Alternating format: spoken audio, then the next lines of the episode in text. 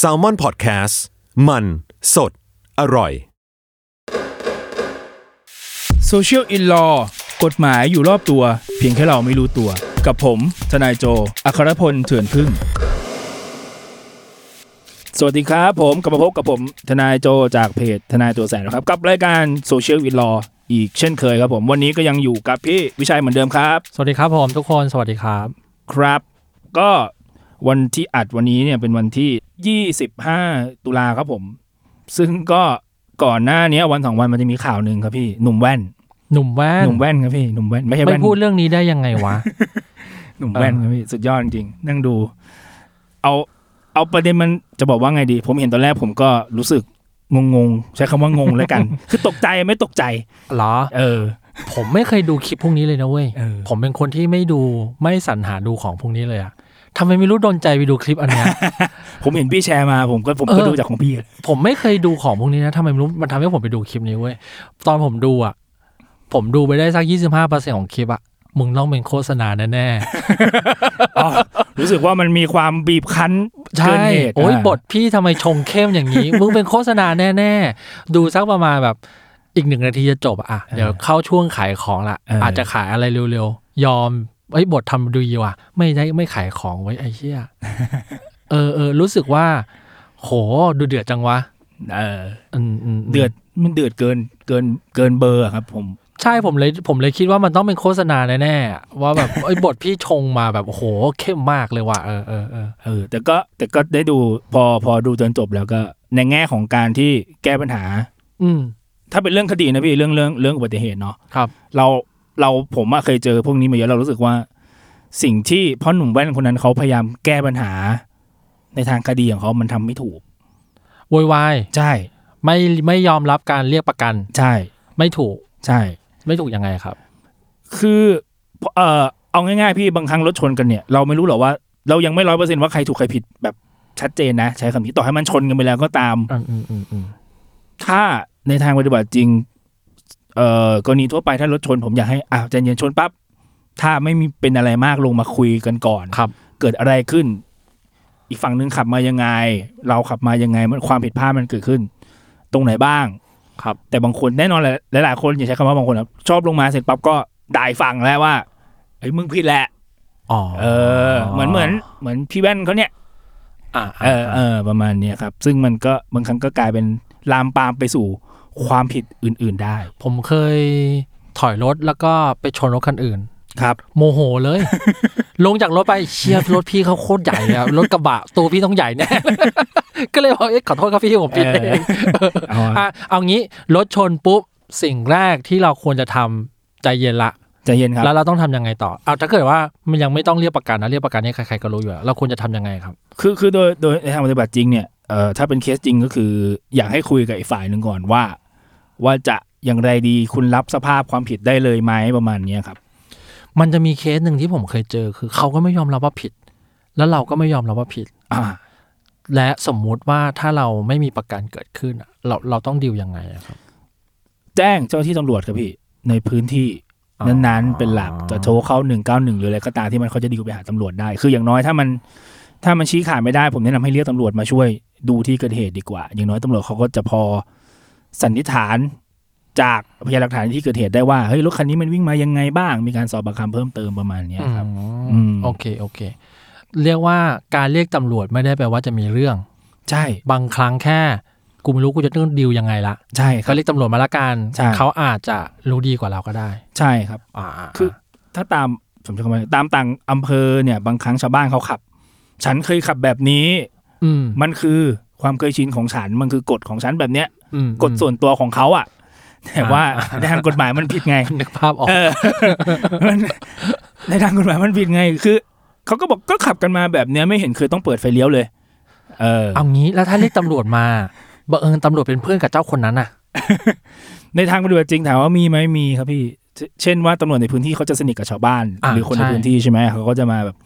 อืมยอมความกันได้ไหมประมาณนี้เพราะว่ามันยอมความได้นะอ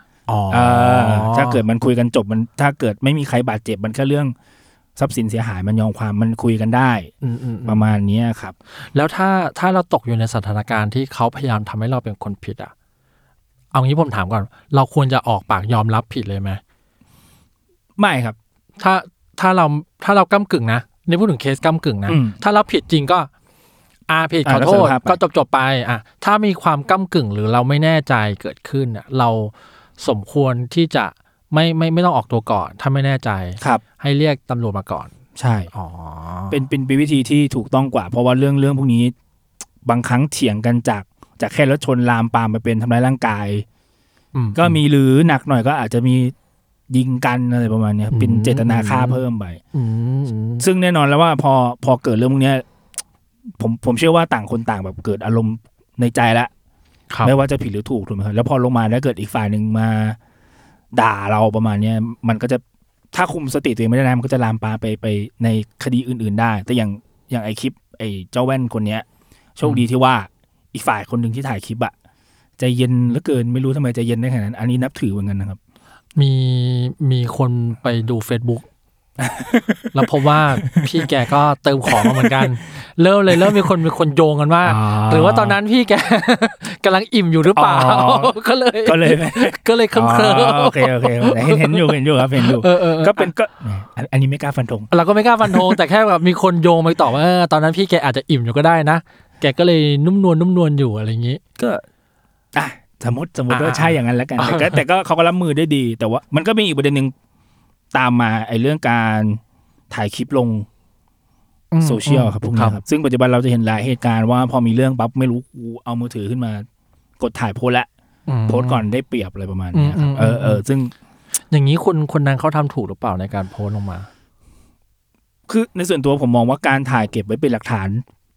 เอาตามปัจจุบันเป็นสิ่งที่ควรต้องทำนะครับ ถ้าเกิดเหตุอ่าอัดไม่ดีเสียงขึ้นอัดเสียงหรืออัดภาพก็ได้ใช่ครับ มันโอเคมันควรจะควรจะถ่ายไว้แหละอ่าอ่าอ่าอ่า แต่ว่าเอ่อถ่ายเสร็จแล้วจะโพสต์ลง Facebook เนี่ย ระวังตัวเองนิดนึงอืมเพราะ อะอย่างเหตุการณ์นี้บังเอิญว่าฝั่งน้องแว่นเขาเป็นคนผิดถูกไหมครับครับ แต่หลายเหตุการณ์ก่อนหน้านี้ตามข่าวเราจะเห็นว่าบางครั้งไอ้คนโพสต์ด่าเขาเนี่ยสรุปตัวเองผิดเอง ตัวเองเป็นคนเริ่มต้น ใช่อ๋อและถ่ายเฉพาะตอนที่เขาหยาบคาย แล้วว่าโอ้ฉันคือผู้ถูกกระทำนะใช่ประมาณเนี้ยครับอ๋อซึ่งซึ่งเอ่อเออมันก็จะกลายไปข้ามไปสู่ห มีประมาทโดยการโฆษณาหรือเปล่าอะไรประมาณเนี้ยครับ ก็จะเพิ่มเติมฉะนั้น การถ่ายคลิปวิดีโอฝั่งตรงข้ามจากเหตุการณ์ต่างๆแล้วไปโพสต์ลง Facebook เนี่ยระวังนิดนึงแล้วกัน เพราะว่าอย่าลืมว่ามันก็เป็นหลักฐานอย่างหนึ่ง ที่ถ้ามันจำเป็นต้องใช้ในศาลขึ้นมาแล้ว คุณไปเผยแพร่แบบนั้นเนี่ยมันก็ไม่ได้ดีกับคุณนะอ๋อเออโอประเคมาณครับเนี้ยครับ อืมเอ้ยผมถามต่อ แล้วกรณีที่มีคนไปปิดล้อมโรงพักอย่างเงี้ย คือมันอันนี้คือมันเรียกว่ามันมันจะทำอะไรกับเหตุการณ์นี้ได้ไหมคือไม่ได้เลยตำรวจก็ทำไม่ได้ก็ก็จบแล้วแหละไอ้เรื่องที่คนไปลุมล้อมข้างนอกใช่ใช่นะครับใช่ผมอะไม่ได้ดูคลิปเต็มเพราะผมรู้สึกว่าลำคาญกับเหตุการณ์พวกนี้เอาไม่ไม่รู้เนี่ยผมไม่ไม่ชอบอะผมก็ไม่กล้าดู เออผมผมกลัวไม่ชนออบนไม่หลับ คือคือ คือเห็นี่มันยิ่งกว่าหนังโจ๊กเกอร์อีกเออผมว่าอะไรว่าบ้านเรามันก็บ้านป่าเมืองเถื่อนเลยนะเลยเหรอเราเรารู้สึกว่าไม่โอเคเท่าไหร่แต่ว่า ตำรวจเขาก็รับมือได้ค่อนข้างดีครับพอสมควรสำหรับผมคือ จะบอกว่าไงดีครับ จะบอกว่า ถึงขั้นกักขังหน่วงเหนียวหรือเปล่า ผมก็เห็นแต่จากภาพนิ่งเนาะตัวคนพวกนั้นเขาก็อยู่ข้างนอก กันอ่าเออ ก็ยังมีคนเข้าออกโรงพักได้ปกติ น้องแว่นจะออกมาก็ได้แหละ แต่ว่า เอ่อด้วยความปลอดภัยมั้งตำรวจก็เลยไม่ให้ออกมาเออเรียกว่าไม่ได้ห้ามให้ออกใช่ใช่อยากให้ออกด้วยซ้ำอยากให้ออกมาแหละอยากเจอผมผมเห็นดังนั้นกักขังตรงเหนียวไม่ถูกต้องแล้วแหละ เพราะผมอยากให้คุณออกมา เออโอเค คือเขาไปรอนะ เออที่ทำไมอยู่ดีที่ก็ซับซ้อนมา ใช่ ที่จริงคือเขาไปรอให้ให้ออกมา แต่หลายคนก็อ่าเอ้ยกักขังหน่วงเหนียวหรือเปล่า ก็มีคนถามผมมาเหมือนกัน อ๋อเหรอเออมีมีคำว่า ไม่เอ้ยไม่ไม่ไม่ผมมองได้เลยว่าไม่ใช่กักขังตรงเหนียว คือคือคนไปล้อมอะพี่กักขังหน่วงเหนียวหรือเปล่าวันนี้มีอ่าคนถามมา แต่ผมก็อืมแบบอืมไม่ใช่หรอก เขาไม่ได้อยากให้มันอยู่ข้างในเออเขาอยากให้มันวางนอกรอหืมเห็นไหมพอพอวันนี้ดูข่าวว่า พอกลับไปรู้สึกมีเจออาวุธ หรือเปล่าไม่น่าจะเป็นพวกขวดขวดที่แบบตีทำปากฉลามไว้แล้วก็มีอะครับเหรอเออเออประมาณนี้โหไม่ใช่ไม่ใช่น้องแว่นใช่ไหมไม่ใช่ไม่ใช่ถ้าน้องแว่นออกมาผมว่าตำรวจคือตำรวจคงเอาไม่อยู่อะครับอ๋อไม่อยู่หรอกด้วยจำนวนคนที่มันอยู่ข้างนอก ใช่ใช่นะแต่น้องแว่นก็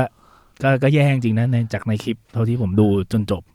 จ้ะอืมก็หลังจากนั้นผมรู้สึกว่ามีมีการไปข่มขู่เพื่อนๆใน Facebook เขาด้วยอะไรเงี้ย เอออันนั้นอันนั้นเกินขอบเขตอัอันนนั้นั้นนอันนั้นว่าอันนั้นเกินขอบเขตแหลมไปเกินไปละผมผมเห็นอีกคลิปหนึ่งที่ไปด่าแม่กับกับแฟนเขาอ๋อเออ อันนั้นก็ อันนี้แย่นะคือคือจากคลิปแรกอะเราเห็นแล้วว่าแฟนเขาเนี่ย เป็นคนที่ทำหน้าที่ได้ดีในการเจรจากับคู่กรณีอือืไม่รู้แหละว่าตัวเองผิดหรือถูกแต่ว่าเอ้ยเนี่ยฉันค่อยๆคุยอืมอืมเรียกประกันไหมพี่ เนี่ยอันคือขั้นตอนที่ถูกต้องครับ มันครับควรจะเป็นแบบนี้ ถ้ามันคุยกันแบบนี้ทุกคดีนะ ไม่มีใครทะเลาะกันเลยครับพี่ในคดี อุบัติเหตุ เป็นหนังโฆษณาพี่ต่อยนะ ใช่ทุกอย่างเฮ้ยผมผิดผมขอโทษ โอเคฉันก็ผิดขอโทษเจอกันโรงพักอะไรอย่างงี้ เออแค่นี้มันจริงๆเรื่องอุบัติเหตุมันแค่นี้จริงๆนะ แต่หลายคนอืมพอพอมันชนมันมันจะแบบเอ้ยกูไม่ผิด เอออันเนี้ยเป็นเรื่องปกติเอ้ยพี่โจครับ แล้วถ้ามีอุบัติเหตุขึ้นมาแล้วไม่ยอมกันเลยอะเรียกว่าสมมุติว่าเลี้ยวมาแล้วชนพร้อมกันอะครับ ผมก็ไม่ยอม ผมก็รู้สึกว่าผมก็ถูกเขาก็ถูกครับ แล้วทะเลาะกันอยู่นั่นแหละ เรียกประกันมา ผมเข้าใจนะ เวลาเรียกประกันมา เราก็จะบอกประกันว่าไอ้เชี่ยเคสนี้กูไม่ผิดนะเว้ยอืมอีกเคสนึงเขาก็บอกเขาไม่ผิดนะเว้ยอันเนี้ยมันจะลงเอยกันได้ไหมอะเอ่อในบางครั้งถ้ามันเถียงกันแบบเนี้ยครับ สุดท้ายเจ้าที่ตำรวจจะเป็นผู้มาตรวจสอบแล้วก็ฟันธงในตอนสุดท้ายว่า ใครเป็นฝ่ายประมาทในคดีนั้นอืมๆแต่ถามว่าเรามันจะเป็นยืนยันว่าคุณผิดร้อยเปอร์เซ็นหรือไม่ เราก็ยังสู้คดีได้อยู่นะพี่ เช่นสมมติว่าถ้าชนแล้วมีผู้บาดเจ็บใช่ไหมครับอืมอืมในหลายคดีผมก็เห็นว่ามีการสู้คดีกันอยู่ว่าเฮ้ยฉันไม่ได้ประมาทนะ เพราะอย่างเออคดีของที่ออฟฟิศผมก็ได้ครับ ประมาทผู้อื่นเสียชีวิต เขาก็สู้คดีในชั้นศาลว่าเฮ้ยเขาไม่ได้ประมาทนะ ประมาณเนี้ยครับ เออ มันมีไหมว่ามันผิดทั้งคู่อะมีครับ ก็ ถ้าชาวบ้านจะเรียกประมาทร่วมใช่ป่ะแต่ว่าในทางกฎหมายเขาจะเรียกว่าต่างฝ่ายต่างประมาทอ๋อเออแล้วอย่างนี้ประโทมาณษมันจะเป็นยังไงครับ เออเอาในทางปฏิบัติจริงครับพี่คือ มันแล้วแต่คดีนะ บางคดีถ้าเกิดดูแล้วความผิดอีกฝ่าย แต่ส่วนมากอะในทางปฏิบัติจริง มันจะมีอีกฝ่ายหนึ่งผิดมากกว่าอ๋อเสมอประมาณเนี้ยครับ แต่ไม่ได้แต่ไม่ได้ว่าทุกเคสนะต้องบอกนี้ก่อน คือสมมติว่าคดีนั้นชนแล้ว แล้วตำรวจกับพนักงานอัยการสั่งฟ้องไปแล้วพิสูจน์ได้ว่าเออสมมติผมผิดใช่ไหมครับอ๋อ แต่ผมก็สู้คดีไปบ้างในชั้นศาลอาญาว่าเฮ้ยฝั่งนู้นก็มีส่วนประมาทนะประมาณเนี้ยซึ่งพอถึงตอนพิสูจน์กันเนี่ยในบางคดีมันก็จะศาลก็จะลงมาเลยว่า อีกฝ่ายหนึ่งก็มีส่วนประมาทด้วยแต่อาจจะชั่งน้ำหนักให้ผมเคยเห็นคำพิพากษาบางคดีลงเป็นตัวเลขเลยว่า ฝั่งนี้ประมาทมากกว่าคิดเป็นอัตราส่วนเจ็ดสิบเปอร์เซ็นต์อะไรประมาณอ๋อเหรเนี้ยอครับมีอย่างนี้เลยเหรอเคยเคยเคยมีครับอ๋อเพราะว่าสู้กันแบบว่า เออเราเขาไม่ได้ประมาทฝั่งนู้นประมาทมากกว่าอะไรประมาณเนี้ยครับอ๋อเคยมีส่วนความผิดอะไรก็แบ่งกันไปตามเปอร์เซ็นต์ที่ว่ากันไปใช่อ๋อมันก็จะเป็นส่วนมากจะเป็นไอ้เรื่องโทษเนี่ยรับอยู่แล้วแต่ว่ามันจะเป็นการลดไอ้ส่วนที่ต้องรับผิดชอบเรื่อง ค่าเสียหายถ้ามีซะมากกว่า ส่วนมากจะเป็นแบบนั้นครับพอกลับมาเรื่องรถชนจบไปแล้วเนี่ยครับสงสัยต่อ พี่แว่นเนี่ยเขาป่วยอะการที่คนป่วยอะกระทำความผิดอะ จะถูกลดหย่อนโทษหรือไม่อะป่วยต้องบอกว่าไงดีครับ คือ ถ้าในทางปฏิบัติอาการเจ็บป่วยมาอ้างได้หรือไม่อ้างได้ แต่ก็ต้องมาดูว่าความเจ็บป่วยของคุณ มันสามารถใช้ชีวิตได้ปกติ หรือเปล่าอย่างไรเนื่อไหมครับ เช่น สมมติสมมติว่าผมอ้างว่าผมเป็นโรคลมชัก รู้ตัวอยู่แล้วว่าผมขับรถไม่ได้ แน่ๆเพราะพร้อมจะชักได้แบบตอนไหนก็ได้อ๋อแต่ก็ยังเลือกที่จะขับรถออกมาจากบ้าน ประมาณเนี้ยครับอืมถ้าชนผมก็ยังผิดอยู่ดีนะ เพราะว่าผมรู้ตัวอยู่แล้วว่า ตัวเองพร้อมจะเกิดอุบัติเหตุเมื่อไหร่ก็ได้ condition ของเราคืออะไร ใช่ ถือว่าผมอะก็ประมาทอยู่ดีที่เลือกที่จะขับรถออกมาจากบ้านเองแทนที่จะขึ้นรถเมล์รถไฟฟ้าอะไรประมาณแสดงว่าการประมาทไม่ได้อยู่ที่ระหว่างขับรถแล้วเราเผลอเผลอก้มลงไปเก็บเหรียญแล้วขึ้นมารถชน ไม่ใช่ ความประมาทเกิดขึ้นจากการที่เราเริ่มต้นขับรถออกจากบ้าน ใช่ ก็ประมาทได้เหมือนกัน ใช่ครับ อ๋อ ใช่ แล้วแล้วอย่างเป็นโรคซึมเศร้าเนี่ย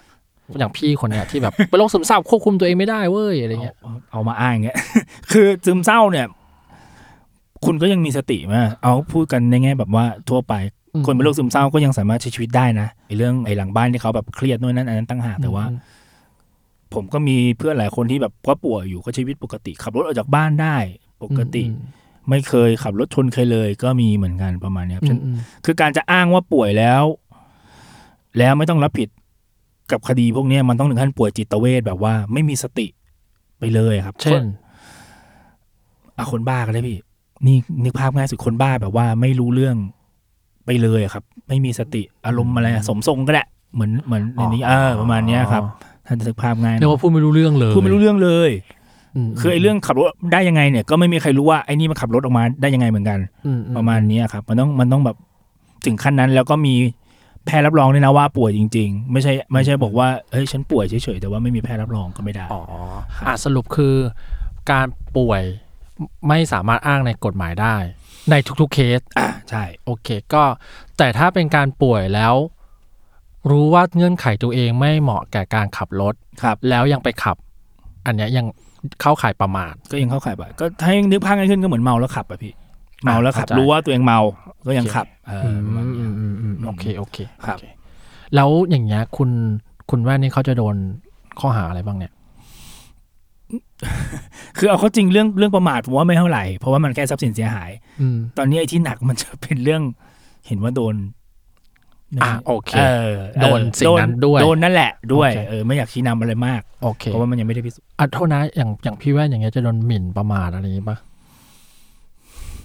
ไอ้เรื่องที่เขาด่าทอนะ ตรงนั้นผมว่าหมินประมาทคงไม่เข้าหมินประมาทมันต้องแบบเจาะจงไปเลยอ๋อซะมากกว่า อันนี้เขาพูดกดกวาด ใช่อ๋อพูดโดยรวมใช่เหมือนวิพากษ์วิจารณ์สังคมในมุมของเขาประมาณเนี้ยครับอ่าอ่าเออโอเคเปรียบไปก็เหมือนโพสเฟซบุ๊กแหละ ใช่โอเคโอเค ก็เดี๋ยวมาสรุปนะครับ จากเหตุการณ์ของน้องแว่นเนี่ยมันมันให้อะไรกับเราบ้าง ประเด็นแรกเลยก็คือเอ่อหลังจากรถชนแล้วเนี่ย สิ่งที่ควรทำจริงก็คืออย่างแรกเลยครับ ตั้งสติไม่ต้องไม่ต้องลงมาแล้วใจร้อน ลงมาคุยกับฝั่งตรงข้ามก่อนว่าเขาอยู่ในสภาพเป็นยังไงบ้างคุยได้ไหมแต่ต้องทำยังไงกันต่อ ถ้าเกิดอีกฝ่ายนึงรับผิดได้ก็ไม่ต้องเรียกตำรวจ เรียกแค่ประกันมาอย่างตามคลิปที่ที่เอ่อตัวแฟนเขาพยายามจะให้ประกันมาช่วยดูในที่เกิดเหตุประมาณนี้ครับ ขั้นตอนของการรถชนจริง ๆ มันไม่มีอะไรมากเลยอย่างที่ผมบอกไปมันมีแค่ว่า ถ้าตกลงกันได้ก็จบเรียกประกันมาคุย ถ้าตกลงกันไม่ได้ก็เรียกตำรวจมา แต่ไม่ต้องทะเลาะกันไม่ต้องพยายาม ไปชี้ขาดกันเองว่าใครผิดใครถูก อันนั้นแหละคุณจะกลายเป็นทะเลาะกันแล้วกลายไปเป็นความผิดอื่น ๆ ข้างเคียงต่อไปซซึ่งจะเสียประโยชน์ซะมากกว่า กับประเด็นที่สองครับ ก็ไอเรื่องการถ่ายคลิปไว้เป็นหลักฐานในที่เกิดเหตุเนี่ย แนะนำว่าถ่ายไว้ได้ไหมถ่ายได้ แต่ต้องระมัดระวังในการเอาออกไปเผยแพร่ต่อ เพราะว่าบางครั้งการเผยแพร่ต่อมันกลายเป็นดาบสังคมหรือเปล่า เช่นว่า คุณไปเผยเขียนแคปชั่น ข้อความอะไรที่มันกลายเป็น กล่าวหาเขาเกินความเป็นจริงอะไรประมาณนี้อาจจะผิดเป็นหมิ่นประมาทด้วยการโฆษณาหรือเปล่าประมาณนี้หรือ create หน่อยบางคนเอาไปตัดต่อทำโน่นนี่นั่นเพิ่มมันอาจะกลายเป็นพรบคอมหรือเปล่าเพราะคราวนี้มีการตัดต่อวิดีโอแล้วอันนี้มันอาจจะผิดเพิ่มเติมไปได้อีกประเด็นที่สามไม่วันนี้สรุปประเด็นเยอะจังเลย ก็ก็ไอเรื่องความเจ็บป่วยที่จะยกขึ้นมาอ้างได้ครับ มันต้องเป็นความเจ็บป่วยถึงขั้นว่าแบบคุณขาดสติ ขาดเจตนาในทางอาญาไปเลยประมาณนี้ครับ ไอเรื่องเจ็บป่วย อย่างที่พี่แว่นยกมาอ้างเรื่องว่าซึมเศร้าอะไรพวกเนี้ยในทางปฏิบัติจริงมันมันไม่รับฟังมันฟังไม่ได้เพราะว่าคุณก็มีสติปกติออกมาจากบ้านได้ประมาณนี้ ครับอ่าสำหรับผมสิ่งที่เรียนรู้จากการอัดพอดแคสต์ตอนนี้คือ การเรียกตำรวจไม่ได้แปลว่าเรามีเรื่องใหญ่โตละการเรียกตำรวจบางครั้งมันเรียกเรียกตำรวจมาเพื่อแก้ข้อสงสัยบางอย่างที่ที่เรามนุษย์ประชาชนทั่วไปอาจจะไม่สามารถสรุปเองได้มากกว่า ดังนั้นเรียกตำรวจไม่ได้แปลว่าเป็นเรื่องนะครับ เรียกตำรวจบางครั้งเรียกให้เขามาช่วยเหลือเราอ่าและใช่วยเหลือคู่กรณีครับในกรณีที่เราตกลงกันไม่ได้จริงครับๆแค่นั้นมากกว่าครับ ก็สำหรับสัปดาห์นี้นะครับ เรื่องน้องแว่นก็จบลงแค่ประมาณนี้ พบกับรายการโซเชียลอีลอได้ใหม่นะครับ ทุกวันพุธทุกช่องทางของ s ซ l m o n Podcast นะครับสำหรับผมวันนี้ทนายโจกับพี่วิชัยครับ ก็ขอลากันไปก่อนนะครับ สวัสดีครับ สวัสดีครับผม ช่วงเปิดประมวลกับทนายตัวแสบ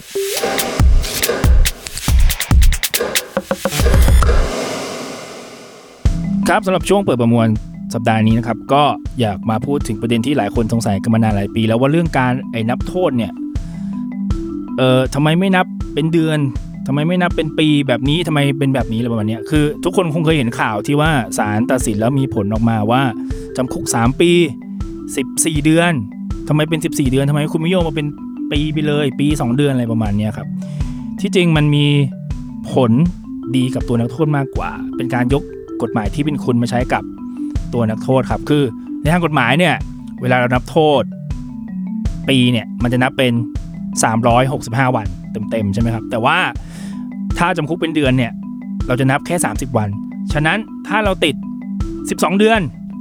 ในทางปฏิบัติจริงมันจะติดแค่ 360 วัน แต่ถ้าเกิดเราติด 1 ปีเนี่ย มันจะติด 365 วัน คือมันต่างกันแค่ 5 วันก็จริง แต่ในทางกฎหมาย แล้วเนี่ยศาลต้องตัดสินในทางที่เป็นคุณกับตัวจำเลยมากกว่า ฉะนั้นการนับโทษเป็นเดือนเนี่ย เราเลยไม่สามารถจะตีให้เป็นปีได้ในทางปฏิบัติจริงครับผม